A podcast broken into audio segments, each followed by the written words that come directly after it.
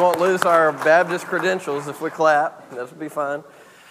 All right, uh, if you would join me in Matthew uh, chapter 25, Matthew chapter 25, in verse 31. Um, today uh, we look at when the King returns, when Jesus returns, and um, really reflect on final judgment and what we need to do to be prepared for that. And so uh, today we'll uh, start reading Matthew chapter 25, verse 31, and we'll read to the end of the chapter. When the Son of Man comes in his glory, and all the angels with him, he will sit on his glorious throne. All the nations will be gathered before him, and he will separate the people one from another as a shepherd separates the sheep from the goats. He will put the sheep on his right and the goats on his left. Then the king will say to those on his right, Come, you are blessed by my Father. Take your inheritance, the kingdom prepared for you since the creation of the world. For I was hungry, and you gave me something to eat. I was thirsty, and you gave me something to drink. I was a stranger, and you invited me in. I needed clothes, and you clothed me. I was sick, and you looked after me. I was in prison, and you came to visit me. Then the righteous will answer him, Lord, when did we see you hungry and feed you, or thirsty and give you something to drink? When did we see you a stranger and invite you in, or needing clothes and clothe you? When did we see you sick or in prison and go to visit you? The king will reply, Truly I tell you, whatever you did for one of the least of these brothers and sisters of mine, you did for me. Then he will say to those on his left, Depart from me, you who are cursed, into the eternal fire prepared for the devil and his angels. For I was hungry, and you gave me nothing to eat. I was thirsty, and you gave me nothing to drink. I was a stranger, and you did not invite me in. I needed clothes, and you did not clothe me. I was sick and in prison. You did not look after me. They will also answer, Lord, when did we see you hungry or thirsty or a stranger or needing clothes or sick or in prison and did not help you? He will reply, Truly I tell you, whatever you did not do for one of the least of these, you did not do for me. Then they will go away to eternal punishment, but the righteous to eternal life. Let's pray. Well, Father, I pray that we would be sobered by your word this morning and that we would know that there is a day coming when Christ will return and that we would ask ourselves the very important question Are we ready? Am I ready? I pray, Father, that every person in this room would be ready for the return of Christ, that they would be in good standing with you right now. And if not, Lord, that they would repent, that they would turn to you, and they would find life. They would receive the love that you have poured out for them on the cross in your beloved Son, Jesus. Father, I pray your blessing over the proclamation of your word this morning. In Jesus' name we pray. Amen. You may be seated. Well, there's a couple of kinds of people in this room uh, right now, just a couple of different kinds of people in general. There are planners, preparers, and then those not so much, right? Uh, and I'm thinking particularly right now of uh, when a catastrophe happens. Okay, when, uh, like some of you right now, if the world were to go off the grid, the grid were to go down, okay? we were to go into some kind of, you know, World War III, nuclear apocalypse, whatever, you're good for like five years. You've got ammo stored up. You've got food prepared. I mean, you are, you've got this secret underground bunker that nobody knows about that you've been digging out for the last several years, okay? Uh, you're ready. And then there's others right now, you're like, what's a grid and what would happen if it went off, right? I mean, you've got no clue what I'm even talking about right now. Why would anybody stockpile ammo and food and things like that? And, uh, and so some of you, you don't think a day is coming, and others are like, oh, it's coming, right? It's coming. Um, yeah. Um, you know who you are, right? and in fact, I know who some of you are as well, and we'll be driving to your house if that day ever does come. You know, but part of the challenge of being prepared is that you have to prepare at a time when really nothing's happening, right? Uh, you have to prepare for an ice storm while it's still warm. while the electricity is still on. You, you prepare for those things when everything around you is, you're not there yet. That, that day has not come. And so, and that's not your experience in the present. And yet you have to prepare for that day to come. In the days of Noah, uh, can you imagine having the um, task of convincing everybody that, hey, judgment is coming? You see, this flood is going to come and wipe out the human population. And what we need to do is we need to build this ark.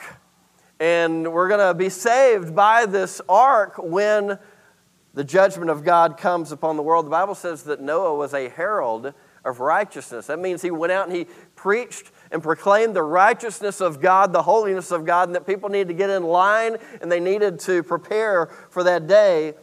And his family basically were his only converts. And you halfway wonder if, well, you know, dad's kind of telling us to do this thing. Might as well go, go along with it, right? And so they did. But he didn't have any converts outside of his own family. But one day it started to rain. One day it started to rain and it started to flood. On that day, Noah was prepared. Now, I always think if that day does come and everything goes off the grid, there's going to just be some people who look like geniuses, right? We've been prepared for this for years. And that's how they're going to sound, by the way. Uh, we've been prepared for this for years, right? Um, Noah might have seemed like a genius, but he wasn't really a genius. He was a man who heard the word of the Lord and he prepared. He, he believed the word of the Lord. Now, the Bible predicts that a day will come when Jesus will return to earth to judge the world. Your experience right now might suggest otherwise. We just go along with our life, everything's fine. We wake up, we go through our day, we go to work, we go to sleep, and we start over again the next day. Your experience may tell you things will continue just that exact way for the rest of your life and perhaps forever. But the Bible has, I believe, revealed that God is real. Okay, let's start there. Let's start with the basics that God is real. I believe that uh, general, uh, that creation itself uh, puts on display the glory of God, that God has, in a general sense, revealed himself to the world so that nobody is without excuse. You can go back to some of the classic arguments of uh, the philosophers where they say that everything that begins to, whatever begins to exist has a cause. The universe began to exist, therefore the universe has a cause. That cause can't be the universe itself, therefore it must be spaceless, timeless, immaterial, incredibly powerful, unimaginably powerful. And by the time you get finished describing what that cause must be, you've described the attributes of God. And by the way, there's not a whole, I mean, there is debate in the scientific world as to whether or not the universe had a beginning, but right now, uh, modern science says that it did, that the world, the universe, had a definite beginning in the past. That points to the existence of God. The fact that uh, you believe in morality points to the existence of God. Otherwise, why would you believe that there is any kind of law if there's not a lawgiver? Now, some people like to pretend that morality is not real. You find that person, you cut in line the next time you see them, okay? And you see how quick they turn into a moralist, right? Because we know innately in our hearts that there is such a thing as objective good and objective evil. We know that, but there must be a lawgiver for there to be some kind of standard, some kind of law for us to follow. Scientists also would agree that the universe is fine tuned for life. And we won't go through all the statistics, but it is fine tuned for And by the way, scientists, whether they're Christian or not, believe that. They just come up with different explanations as to why. How lucky are we that we just so happen to be in a world fine tuned for life?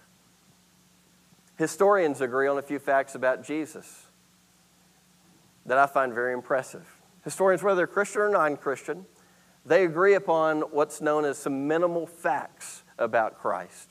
Number one, that he was a historical figure. There's a lot of people that like to uh, pump out stuff on the internet uh, that says maybe that Jesus was a mythical uh, figure, that he didn't really exist. Uh, don't buy into that. Don't be swayed by that. Any historian worth their salt is going to say that there was a man known as Jesus of Nazareth.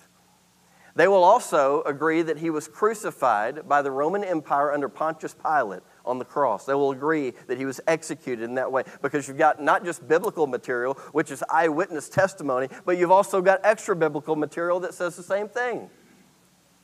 Did you know they also agreed that his tomb was found empty by a group of his women followers? They agree upon that. They might come up with a different explanation as to why his tomb was found empty, and they do, but they actually agree his tomb was found empty. And they also agree, historians, whether they're Christian or non Christian, they agree that Jesus' followers claim that Jesus appeared to them alive after he was dead and that their explanation for it was that Jesus rose from the dead. They agree on all of those facts. You check me out on it. In fact, if, if you want to debate me, come to my office. We'll have a great conversation. I'll show you the evidence. But historians, whether they're Christian or non, believe that. Now, I happen to believe that Jesus was real, that he died on the cross, that his tomb was empty, and that he did appear to his followers because God raised his beloved son from the dead. And what that means is that when Jesus starts talking about how things are going to play out in the end, we ought to listen to him. That's what God the Father said, if you remember, at the baptism of Jesus. He said, This is my son, listen to him. And so today, that's what we want to do. We want to listen to Jesus as he informs us about the day when he will return. So today, we're going to look at five important facts about the return of the king. Five important facts about the return of the king. Now, we talk about the end times, a lot of times people get a little crazy, okay? Uh, and uh, a lot of times our, we're, we're distracted uh, with timelines and things like that. I'm not saying that that's not, uh, there's not room for those conversations and things like that. But I just want to put the weight where the Bible puts the weight, and that's on you being prepared for that day when it comes. Because we can have a lot of disagreement over how things are going to play out. Okay, I made a. I was uh, in view of a call at a place one time, and and uh, the guy before me was really big into the end times, and so they asked me, "What what am I? Are you premillennialist, postmillennialist, millennial. They asked me that, that question, and I thought I'd be cute, and I said I was a pan millennialist. Nobody laughed. Everything's going to pan out in the end, I said. Okay. Thank you for laughing. Thank you.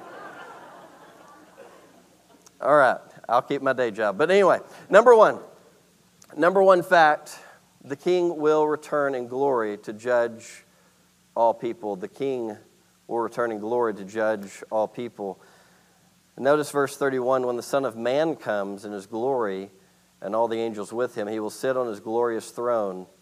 All the nations will be gathered before him, and he will separate the people one from another. As a shepherd separates the sheep from the goats, he will put the sheep on his right and the goats on his left. And I just think it was within the sovereignty of God that the left handed screen went out today. But um, God does have a sense of humor.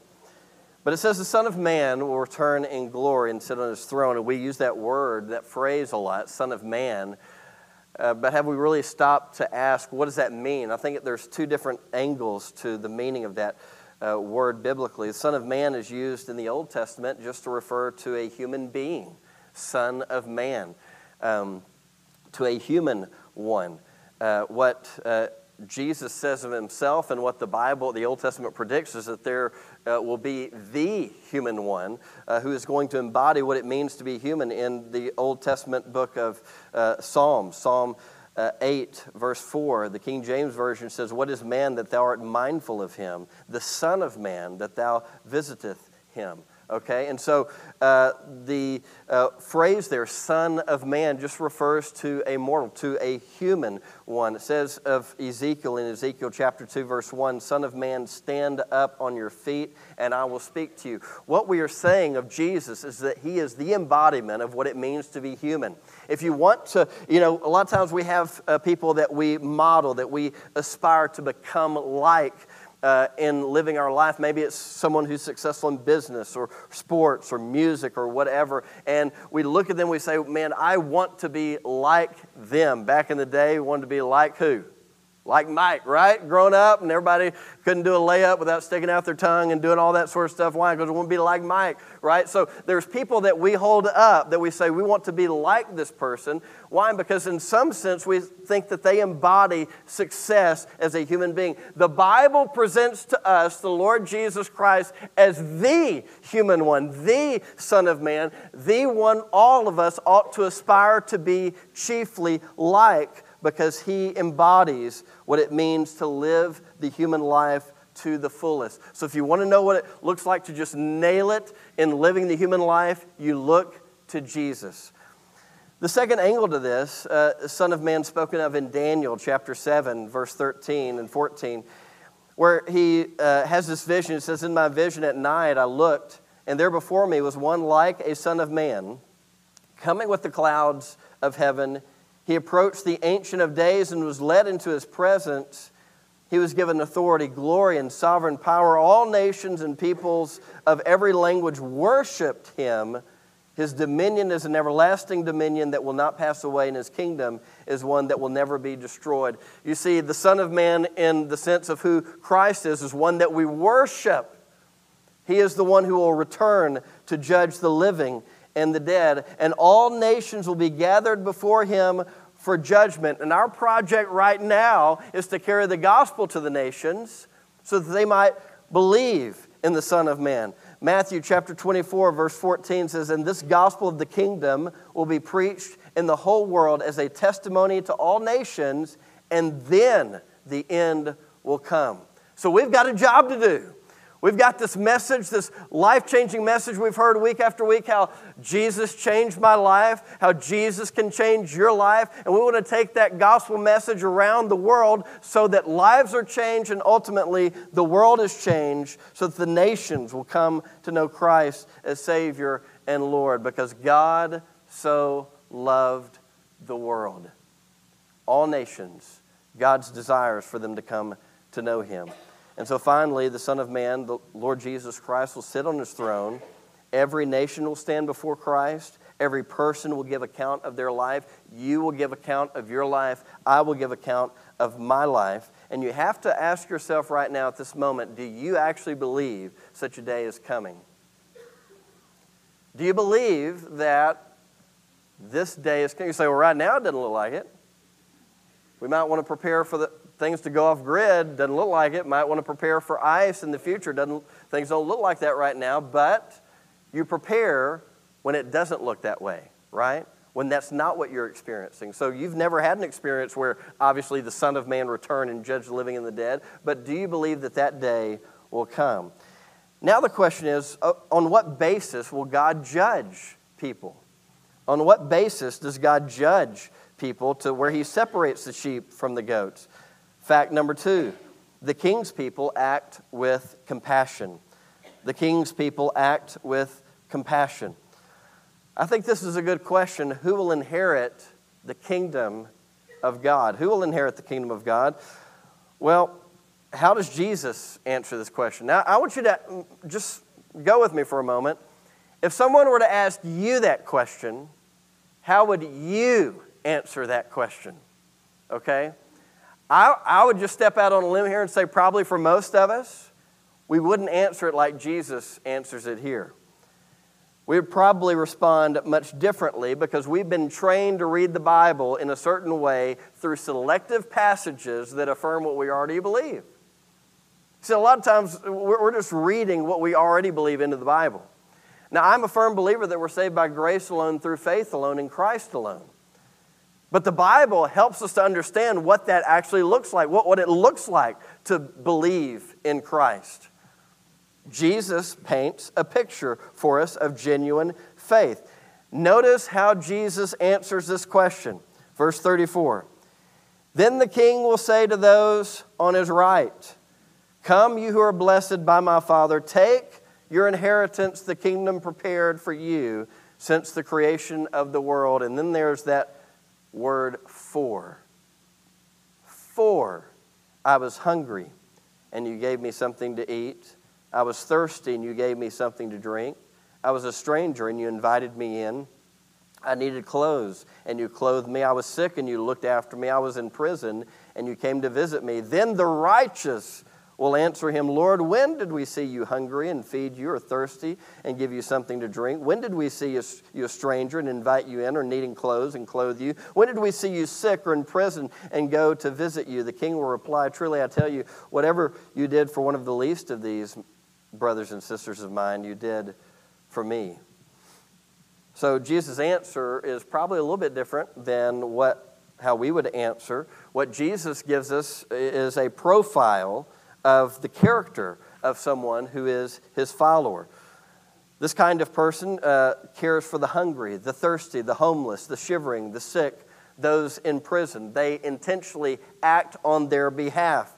This is how Jesus people act. They overflow with compassion, they take action on behalf of others. The king's people live this way, they think this way.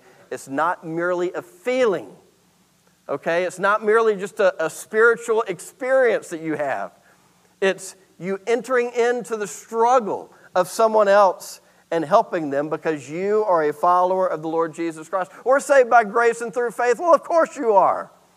But if that faith is worth anything at all, it's going to move you to treat people around you differently and act with compassion for those in need. According to Jesus, these are the people who will inherit eternal life. And as much, as fast as we want to run to Paul and some epistles and other places in the Bible, we need to just let this rest on us because this is what they heard when Jesus spoke it to them.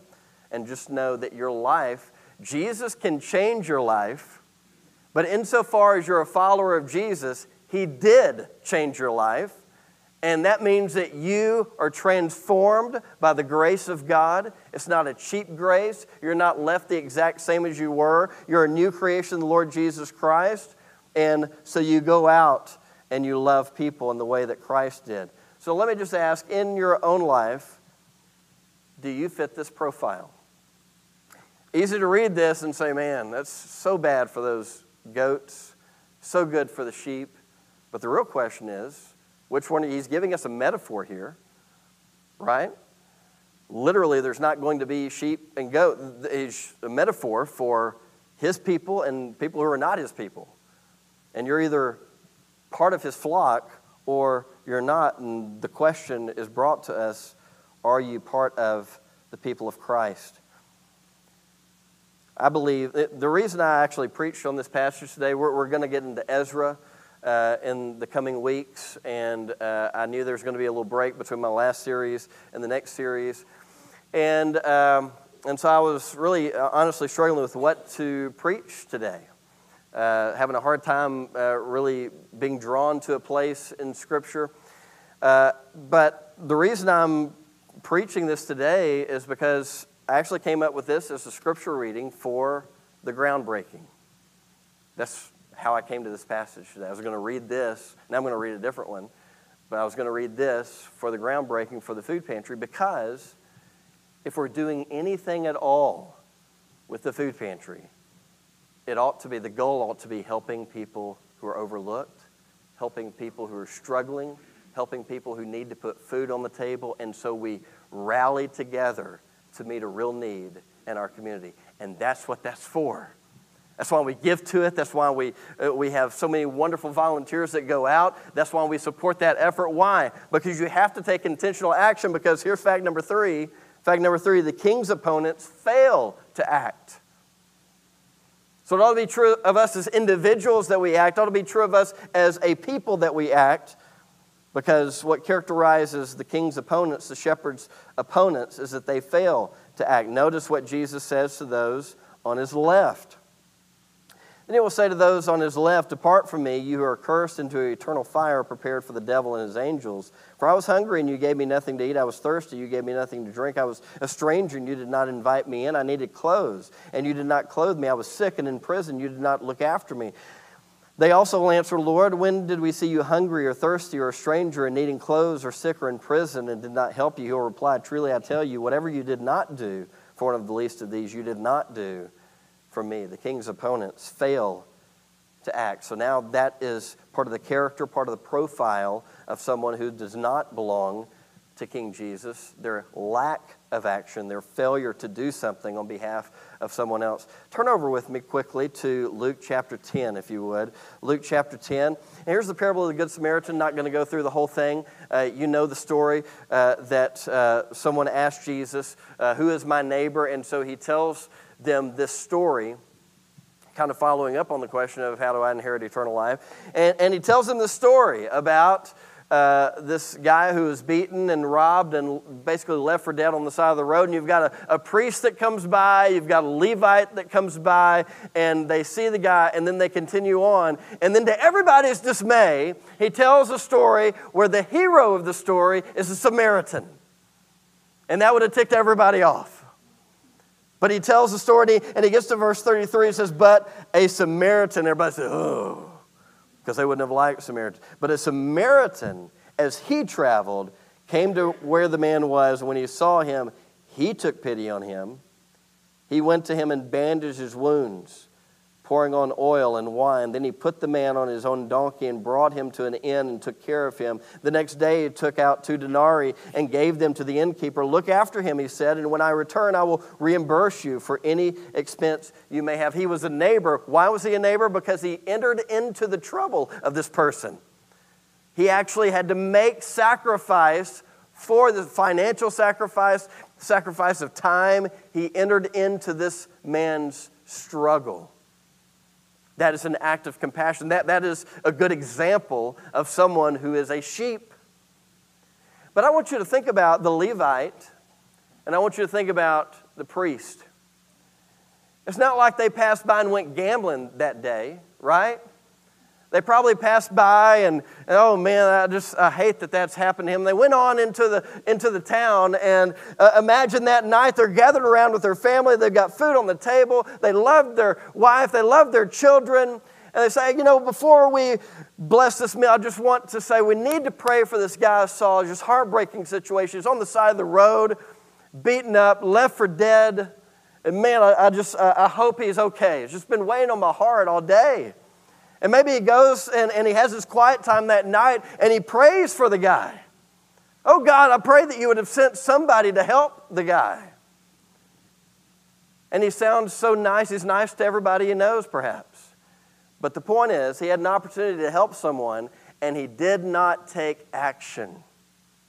You see, we're all worried about, well, uh, uh you know, uh, doing all these bad things. My question for you this morning, I think the question that we gain from the text is what are you not doing? What actions are you not taking? How are you being passive in the way you live your life? You're being nice to people. You're reading your morning devotional. You're loving your wife and children. You're, you're being nice to people. But the question is, what are you not doing? The king's opponents fail to act. They come up with reasons. There's always an excuse as to why you can't do something for someone else. The king's opponents fail to act. This brings us to fact number four the outcome, the end, the destiny of Jesus' opponents. The king's enemy will go to eternal punishment. The king's enemy will go to eternal punishment. Again, we ask ourselves the question do you believe this is true? Do you believe that this is going to happen? Uh, verse, uh, all the way at the end of the chapter, Chapter 25, verse 46 Then they will go away to eternal punishment, but the righteous to eternal life. Um, goats go to eternal punishment because they're not faithful to the king. They don't embody his character, his nature. They don't care for others. They're passive. Their faith is without works and it's useless. This text isn't asking you whether or not you're a big fan of Jesus. I'm assuming most people in this room, you're, you're somewhat of a fan of at least what he says. But the question is does he have your allegiance? It is faith in Christ reflected in the way that you live your life? Is it demonstrated in how you speak, how you think, how you act, your obedience to follow Christ? The king's enemy goes away to eternal punishment because they reject Christ. Well, if you reject Christ, who, who are you rejecting? You're rejecting the one who is life, light, and love, the one who, in his very essence, is good, true, and beautiful. And so, if you reject that, then guess what you're going to get? You're going to get the opposite. Kind of like love and hate, we, we saw earlier. If you reject the one who is love, then you're separated from him for all eternity. And by the way, this is not something that preachers come up with to manipulate people into making a decision for Christ. I'm sure it's been abused and, and used that way from time to time. But Jesus brings up judgment more than anybody. He brings up why? Because he's warning you. He's warning. It's like, hey, if you keep going this direction, here's the outcome. Here's the end. If you want to go that way, I'll let you go. But just know that this is where that road leads. That wide road that everybody's on, that everybody feels so good about, this is the destination, this is the end. And his word to all of us would be simple repent.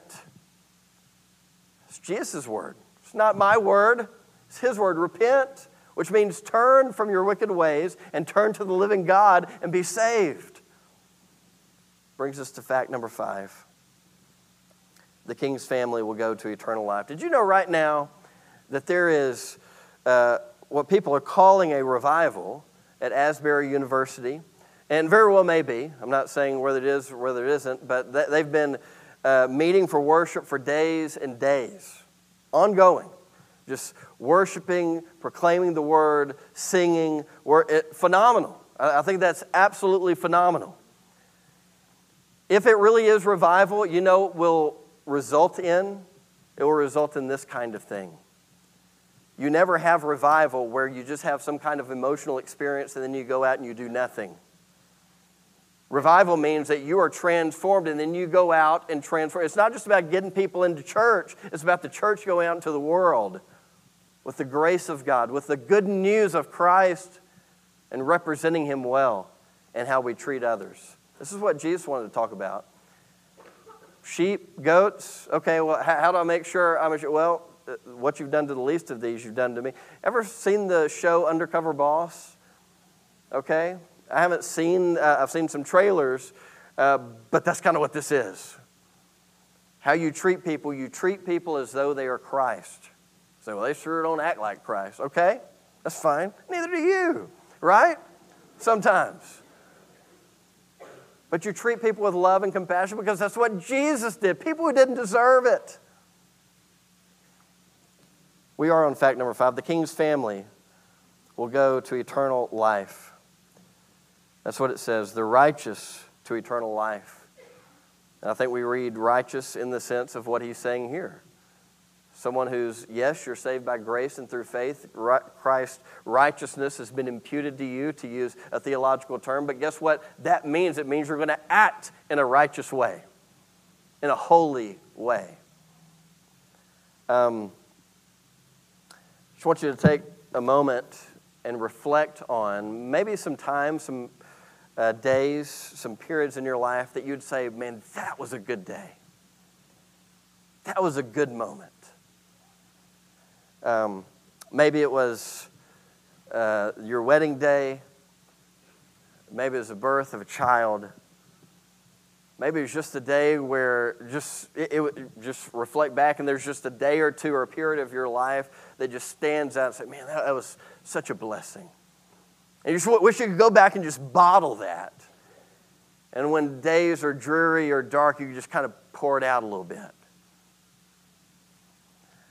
I believe that days like that, periods like that, are foreshadowing just a small taste of what heaven will be like. Because you think about those times, probably when you reflect back, you're not thinking, man, that was just such a good time in my life where I was all by myself, alone.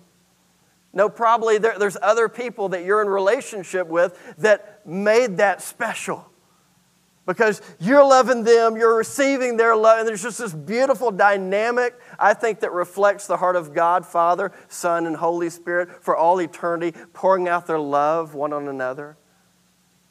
And He created us in His image to experience that same kind of thing. And so, that true joy, that true happiness, you've got a taste of it. But I just want you to imagine stepping into heaven.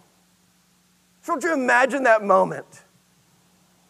What do you think of? Now, some of you, if you're like me, one of the things that immediately comes to your mind is seeing some people, right? I can't even talk about it much, or I'll we'll turn into a cry session rather than a sermon. But you're looking forward to that. Why? Because that, for you, that's going to be joy. That's going to be happiness for you to see them, to run and embrace because you, you feel loved by them. You want to pour your love. That's what we're created for. But I want you to know something, and that, that is going to be so awesome. It's going to be so awesome. But did you know the one that created them? The one that created you to receive and to give love, the one that created them to receive and to give love, he's going to be there, radiating with love, overflowing with beauty and glory and goodness. And whatever you have tasted is just going to run wild in heaven. And it's not even going to be something you or I can put into words. Which is why anytime you get a biblical author and they start talking about heaven, they're like, you know, and, and there was one sitting on the throne, he was kind of like this, and he, it was also kind of like this, and it was kind of like that. He can't even describe the one on the throne because he's indescribable. His grace, His love, His kindness, His goodness, His truth, His beauty. Feel it, I think, in heaven because you're just going to be baptized in it. That's what awaits those who are in Christ. Let's bow our heads and close our eyes this morning. My question is what group are you in?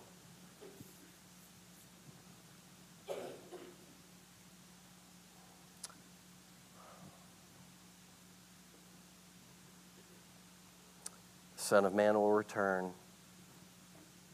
He will return in glory, he will return in power, he will sit on his glorious throne. And every knee will bow in heaven and on earth and under the earth, and every tongue will confess Jesus Christ is Lord. Do you know him today? If not, why play games with eternity? Why base eternity on a feeling you had 20 years ago a revival? Why not trust in Him today? Why not follow Him now? Gracious Father, I pray for all of us today. I pray that we'd respond in faith to Jesus. Pray you'd forgive us where we fall short. But Lord, I pray that your Spirit would lead people to you today. Some for the first time who've never repented of their sins and trust in Christ. I pray today they would make that choice. Others, I pray you'd, we're lukewarm, we're, we're uh, mediocre in our faith. And Lord, I pray today you would bring us back to that first love. Remove lukewarmness from our hearts. Help us to jump in with both feet and be passionate about Jesus. Help us to buy into the story that's been told for thousands of years. And Lord, help us to long for that day. Help us to long for that day where we are in your presence, where there's fullness of joy and pleasure forevermore. Lord, we love you. It's in Jesus' name we pray. Amen. Let's stand. The altar is open today. If you want to come make a decision for Christ, let's pray you'll do that today. Maybe you just need to come pray, whatever the Lord would lead you to do. I pray you'll respond right now.